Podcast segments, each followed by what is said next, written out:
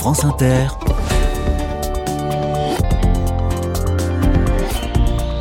Dorothée Barba. Bonjour à toutes, bonjour à tous. Comme tous les lundis, on change de numéro. Le 07 est à l'honneur dans les carnets toute cette semaine. Département de l'Ardèche. On va faire le plein de bonnes idées, d'initiatives et de solutions. Et aujourd'hui, je mets deux petites épingles sur ma carte de l'Ardèche. La première à Uzer, pas très loin de Vallon-Pont d'Arc, commune célèbre pour la grotte Chauvet. Et la deuxième à Lamastre, non loin de Tournon-sur-Rhône. Au programme de l'utopie automobile et du chocolat cru. On verra qu'il est possible de ménager son bilan carbone même en mangeant du chocolat. Qui le cru Soyez les bienvenus. Carnet de campagne, le journal des solutions. Une auditrice nous a écrit un message pour signaler un garage en Ardèche. Cet atelier de réparation, nous écrit Marielle, pratique la résilience automobile. Voilà qui nous intrigue. Alors on l'appelle. Bonjour Marielle Ranchin. Bonjour euh, Dorothée. Vous êtes l'une des adhérentes bénévoles de ce garage solidaire qui est installé à Uzer, pas très loin d'Aubenas. Il s'appelle Autopia, joli mot valise hein, qui mélange l'utopie et l'automobile. Le principe de ce garage, Marielle, c'est qu'on répare soi-même, c'est ça? Oui, exactement. C'est une utopie qui devient la réalité en fait, concrète. En fait, on vient et on se forme. On peut se former à l'atelier euh, de manière collective ou bien individuelle. On commence par des petites réparations, des petites choses, et puis ensuite on va se lancer dans des plus grandes réparations qui demandent peut-être un petit peu plus de connaissances, mais on est accompagné par un mécanicien euh, très particulier. Comment ça, très particulier? Eh ben, c'est un mécanicien, euh, enfin accompagnateur, on va dire, de, des personnes. Donc, euh, c'est quelqu'un qui prend son temps et qui a comme objectif euh, que les personnes repartent de l'atelier en ayant fait une, une expérience positive. Ça, ce sont ces mots. Qu'avez-vous appris à titre personnel dans ce garage?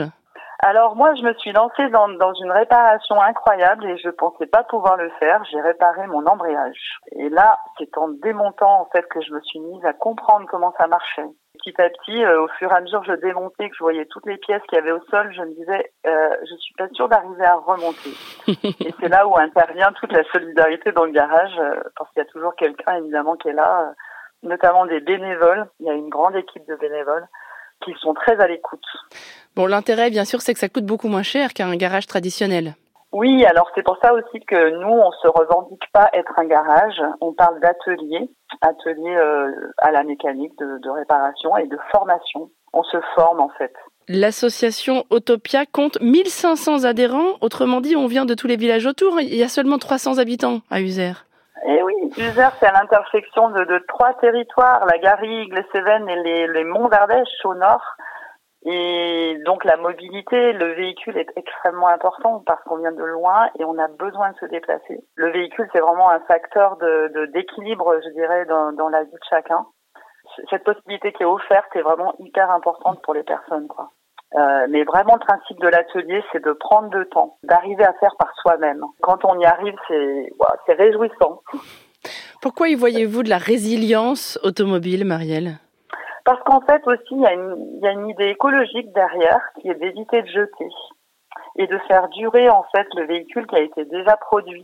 Et comme on sait très bien que ce qui est produit, euh, quand on le fait durer, ben, ça a un impact écologique moindre que quand on, on génère à nouveau une production. Donc euh, c'est un volet quand même important de, de cette action-là du coup. Votre association Autopia a-t-elle besoin d'aide ou de soutien, dites-moi? Alors, on est en train un petit peu de travailler un projet pour ouvrir davantage vers des publics éloignés, euh, je dirais un peu plus fragilisés peut-être, parce que éloignés de l'emploi ou isolés tout simplement. On aurait besoin d'ouvrir une journée de plus, donc du temps de, de mécaniciens supplémentaires, d'un pont élévateur supplémentaire. Donc pour toutes ces actions-là, euh, on, on, effectivement, on a pas mal de besoins. Un appel au don, donc c'est ce que vous faites? Oui, oui, c'est mmh. ça. On sent que c'est bien plus que de la réparation automobile, hein, ce que vous mettez dans, dans cette aventure associative, Marielle. Oui, c'est plus que ça, parce que l'expérience que vivent les gens, c'est de reprendre un peu le pouvoir euh, et puis de, de, se dire aussi que, en fait, il y a une solution, même quand on pense que on n'a pas l'argent, on est isolé, on n'a pas les compétences. En fait, on se met ensemble et là, on découvre que petit à petit, on résout les problèmes un par un et on reprend vraiment confiance en soi. Et ça, moi, je l'ai vu, ça a agi en moi vraiment dans un moment où moi, j'avais besoin en fait de ça. Et puis je le vois, mais je crois qu'il n'y a pas un jour qui passe quand on fait l'accueil euh, à l'atelier où quelqu'un euh, arrive un peu en détresse parce que ça fait basculer quand même euh, les autres niveaux de sa vie, cette histoire de, de, se déplacer. Il n'y a pas un jour, je crois, où j'ai pas vu une personne arriver à l'atelier un peu en détresse quand même. Donc le fait aussi de faire par soi-même, c'est un peu prendre soin et, et c'est une réparation qui va plus loin que celle du moteur, je pense. On se répare soi-même. Ouais, un petit peu quand même. aussi en tout cas, il y a une ambiance très chaleureuse et un accueil inconditionnel. Ça s'appelle Autopia et c'est à Uzer, dans le sud Ardèche. L'appel aux dons est lancé. Merci beaucoup, Marielle, et bonne journée à vous. Et merci, Dorothée, de, de montrer cette France qui est si douce parfois. France Inter, carnet de campagne. Le chocolat, produit exotique par excellence, peut-il être fabriqué de façon éthique et respectueuse de l'environnement? Un mouvement prend de l'essor en France, même s'il représente encore une toute petite proportion des chocolatiers. Mouvement qui consiste à tout faire soi-même, de la fève à la tablette. En anglais, on parle du mouvement Bean to Bar. Un chocolatier ardéchois en fait partie. Bonjour Yann Marito. Bonjour. Bienvenue dans les carnets de campagne. Vous êtes à Lamastre, en Ardèche verte, aux portes du parc régional des Monts d'Ardèche. Vous avez ouvert il y a presque deux ans une chocolaterie un peu particulière. Elle s'appelle Songe et Cacao. Particulière parce que vous fabriquez du chocolat cru. Vous ne torréfiez pas les fèves de cacao, c'est bien ça? Euh, oui, c'est exactement ça. Normalement, quand on fait du chocolat, la première étape, ça va être de torréfier les fèves, donc de les griller à 100, 150, voire 180 degrés. Euh, et moi, je ne fais pas ça. Je travaille les fèves crues directement, ce qui a deux avantages. Un premier avantage euh, nutritionnel, on va dire, parce que vu qu'on fait pas de cuisson haute température, on, évite de détériorer les nutriments présents dans le cacao. Donc magnésium, antioxydants, minéraux, vitamines. Il y a plus de 200 principes actifs dans la fève de cacao. Et l'autre avantage qui m'intéresse encore plus, je dirais, c'est euh, au niveau du goût parce que la torréfaction va faire ressortir le goût chocolat qu'on connaît bien, un petit peu plus euh, standardisé, mais va altérer toute une richesse aromatique un petit peu plus fine, un petit peu plus subtile, qui compose en fait le cépage de chaque euh, variété de cacao et qu'on retrouve beaucoup plus dans le chocolat cru. Euh, donc on va avoir un chocolat avec une longueur en bouche et puis des notes aromatiques qui peuvent être parfois surprenantes. C'est très rare, hein, le chocolat cru? c'est assez rare en effet. On est, je suis pas tout seul en France, loin de là. Euh, mais on n'est pas tant que ça euh, à en faire, effectivement. Autre rareté, je le disais, vous appartenez au mouvement Bean to Bar. En français, ça donne de la fève à la tablette. Vous êtes combien, là aussi, en France? Alors, j'ai pas les chiffres exacts, mais je pense qu'on n'est même pas une centaine, euh, une trentaine dans l'association Bean to Bar France.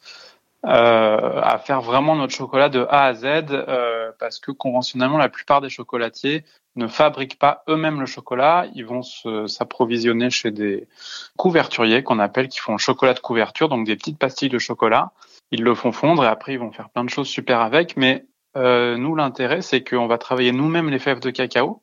Donc il y a vraiment euh, une recherche de la variété qui nous plaît et un contrôle euh, de tout le processus de fabrication. Donc on est là à toutes les étapes et on fait vraiment un chocolat qui nous ressemble et qui est unique. Qu'est-ce que ça représente euh, philosophiquement, si j'ose dire, pour vous, cette démarche? Euh, Moi, j'ai ça fait même pas deux ans que j'ai créé cette chocolaterie et je viens pas du tout du milieu de du chocolat ou des métiers de bouche. Euh, donc j'ai vraiment voulu mettre mon éthique et mes valeurs personnelles dans ma chocolaterie quand je l'ai créée et donc, euh, derrière le mouvement Bean to Bar, euh, il y a un respect euh, du produit qu'on travaille, de la fève de cacao, des humains qui sont derrière l'autre bout de la planète. voilà, c'est un chocolat qu'on appelle vertueux parce qu'on fait du mieux qu'on peut pour proposer un chocolat qui soit bon, éthique pour le consommateur à l'arrivée en France. Yann Marito, quand on veut avoir une activité professionnelle respectueuse de l'environnement, est-il bien raisonnable de faire du chocolat? Effectivement, pas du tout raisonnable, mais je ne pense pas que le monde soit prêt à arrêter de manger du chocolat pour l'instant. euh, moi, le premier. Donc, euh, moi, j'essaie de tout faire pour réduire l'impact du, du chocolat. Alors, certes, les fèves, elles viennent d'Amérique du Sud ou d'Afrique, donc ça, ça fait un petit peu loin, mais en tout cas, on privilégie le transport euh, maritime. Avec euh, à moyen terme, c'est en train de se développer un transport euh, à la voile avec des cargos voiliers, donc pour vraiment réduire l'impact de la provenance euh, de, des fèves de cacao. Et après, moi, je décline aussi ça dans, dans tout le choix de mes autres matières premières. Alors évidemment, toutes mes matières premières sont bio. Mon chocolat est labellisé Nature et Progrès. Voilà, sur le choix du sucre aussi, qui est du sucre de coco, euh, qui est en plus d'être d'avoir un indice glycémique très bas et d'être plein d'antioxydants et de nutriments, euh, en fait, c'est le sucre qui est le, le plus écolo, on va dire, même s'il vient de loin, parce qu'il a un mode de culture qui est très résilient. Euh, voilà. Et mm. jusqu'au packaging, je fais vraiment tous les efforts possibles pour qu'il y ait le moins d'impact possible, même si, comme vous l'avez dit, on est sur un produit exotique. Mm. À quel point cela complique-t-il la fabrication du chocolat de travailler sur des fèves de cacao et non pas sur les pastilles, euh, comme les autres hein, que vous évoquiez tout à l'heure? Alors, ça le complique dans le sens où en fait on prend le processus de fabrication euh, beaucoup plus tôt. Euh, parce que moi, je vais recevoir les fèves de cacao, je vais devoir les trier à la main pour voir celles qui sont qui auraient des petits défauts ou qui auraient un petit peu euh, été abîmées. Ensuite, je vais les concasser pour les réduire en, en, éclats de fèves de cacao qu'on appelle le gruet de cacao. Bon, à ce moment-là, on va aussi séparer la peau qu'on n'utilise pas dans le chocolat, qu'on peut réutiliser pour faire des infusions de cacao, par exemple. Et après, on va broyer ces fèves sur euh, des, des, broyeuses qui, chez moi, sont des meules de pierre qui vont tourner pendant 24 heures à peu près. Euh, donc, en gros, ça me demande 48 heures de plus de travail et beaucoup de machines en plus. Alors que si je travaillais avec des petites pastilles de cacao, j'aurais juste à les faire fondre et à travailler mon chocolat. C'est une reconversion professionnelle, vous le disiez tout à l'heure, hein, vous ne venez pas de ce monde-là, Yann Marito. Vous avez travaillé auparavant dans le cinéma, chef opérateur, c'est ça? Exactement. Alors, je fais encore ça de temps en temps, donc on va appeler ça une diversification. ah oui, c'est peu de le dire, ouais. ouais. Même si le chocolat me prend beaucoup de temps aujourd'hui, mais effectivement, j'ai passé 15 euh, ans sur les plateaux de cinéma euh, derrière la caméra. Bon, c'est très singulier comme reconversion. Oui, je pense être pouvoir euh, dire que je suis la seule personne au monde à être chef opérateur dans le cinéma et chocolatier. Et comment avez-vous basculé du cinéma au chocolat? Alors moi, j'ai toujours été addict au chocolat et j'avais euh, goûté du chocolat cru que j'avais adoré et j'en retrouvais pas qui me plaisait. Euh, le confinement est passé par là. J'avais, comme tout le monde, enfin comme la plupart d'entre nous, un petit peu de temps, envie d'essayer de faire des choses par moi-même, et donc j'ai commencé à bricoler dans ma cuisine. Euh, voilà, je me suis rendu compte que j'allais pas m'en sortir tout seul, donc j'ai fait une formation euh, justement spécifique au bean to bar pour apprendre à travailler moi-même les fèves. Et euh, de fil en aiguille, ça a un petit peu pris des proportions que j'imaginais pas, et j'ai ouvert donc ma chocolaterie qui fait que du chocolat cru. Euh, euh, en Ardèche où je suis installé mm. depuis quelques années. Et elle marche bien pour l'instant, votre chocolaterie? Ça va bientôt faire deux ans. Là, je suis très content de la première année déjà. Et surtout, ce que j'adore, c'est le, c'est le retour des gens qui ont l'air enchantés de goûter ce chocolat et qui découvrent quelque chose de nouveau. Et j'ai un petit groupe de gens, euh, euh, je sais pas si je vais dire adeptes ou même addicts. Euh, c'est, ça n'est ni une secte ni une drogue, hein, pourtant. C'est juste du chocolat non, cru. Non, non, non, c'est juste du chocolat, mais euh, c'est tellement bon. Et vos adeptes addicts sont partout en France d'ailleurs? Alors, la plupart sont en Ardèche parce que j'ai beaucoup de points de vente ici, mais il y en a partout en France parce que sur le site internet euh, songeetcacao.fr, vous trouverez une boutique en ligne. Voilà, Songe et Cacao. C'est donc à Lamastre en Ardèche. Merci beaucoup Yann Marito. Bonne journée. Merci à vous, bonne journée.